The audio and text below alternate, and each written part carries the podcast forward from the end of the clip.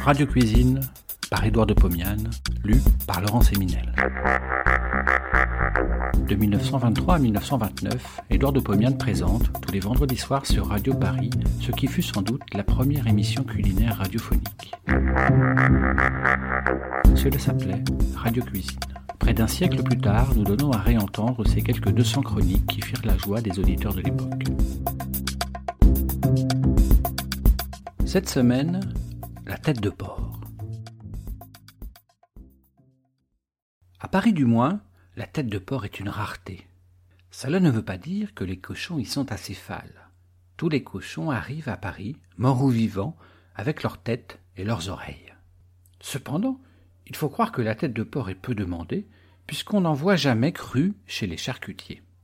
La véritable raison en est, je crois, que ces derniers conservent les têtes de porc et les transforment en fromage de cochon qui se vend assez bien, étant d'un beau profit. La confection du fromage de tête est chose aisée, puisque les chairs et la peau, en cuisant dans l'eau, abandonnent tellement de gélatine que toute la masse se prend par refroidissement en une gelée consistante. Cette gelée, plus ou moins épicée, constitue le fromage de tête. Cependant, chez les marchands qui s'installent, sur les marchés ambulants de certains quartiers de Paris, on trouve parfois des têtes de porc. J'en ai acheté une moitié aujourd'hui, et j'en suis ravi. Certes, la tête de porc toute crue ne se présente pas comme l'aristocratique tête de veau, échaudée, rasée, pomponnée, glabre, mais sinistre en sa pâleur. La tête de cochon, ocre jaune, tant soit peu sale, porte encore la trace de l'incendie qui dévora toujours le poil de l'animal sitôt après son assassinat. La tête de cochon était le plat préféré de Grimaud de la Reynière, ce gastronome mystificateur qui vécut quatre-vingts ans, à cheval, sur le règne de Louis XVI, la Révolution, l'Empire et le règne de Louis XVIII. Ce fils de grande famille, apparenté aux Malesherbes, avait, parmi ses ancêtres, un charcutier. Il s'en glorifiait toujours, à la grande colère de son père et de sa mère. Dans sa salle à manger, des têtes de cochon sculptées, en plein bois, étaient suspendues au mur. Grimaud de la Reynière poussa l'amour du cochon jusqu'à en faire asseoir un, tout vivant, paré de ruban, dans un fauteuil à sa table, les jours de grand dîner. Du reste, ce fantaisiste autorisait ses invités à s'essuyer les doigts dans la chevelure de ses servantes. Il ne pouvait voir un troupeau de porcs sans s'arrêter, ôter son chapeau et leur dire Eh bien, comment allons-nous? D'où venons-nous? Sommes-nous bien gras et bien portants? Et les cochons ne répondaient jamais. Cet amour démesuré de la cochonaille n'empêcha pas Grimaud de la Reynière d'être critique d'art tout en fondant l'almanach des gourmands qui devait paraître pendant huit ans. Il a laissé des aphorismes dignes de son contemporain Brillat Savarin, en voici deux très savoureux.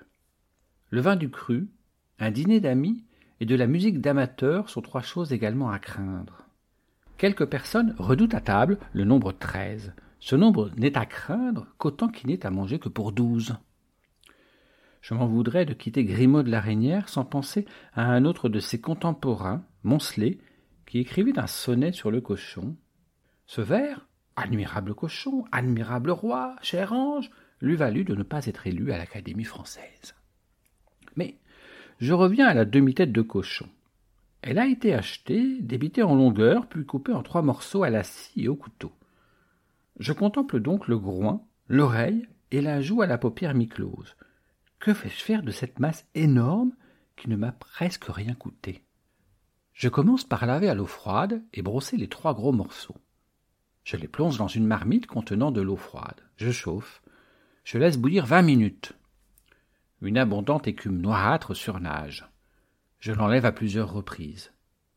Je jette l'eau, je lave la tête à l'eau froide, je la couvre de nouveau d'eau froide dans la marmite. Je porte à ébullition, j'ajoute deux oignons, des carottes, du poivre, je sale très peu. Je couvre et je laisse sur tout petit feu pendant deux heures. J'explore les chairs avec une fourchette. Elles sont encore un peu fermes.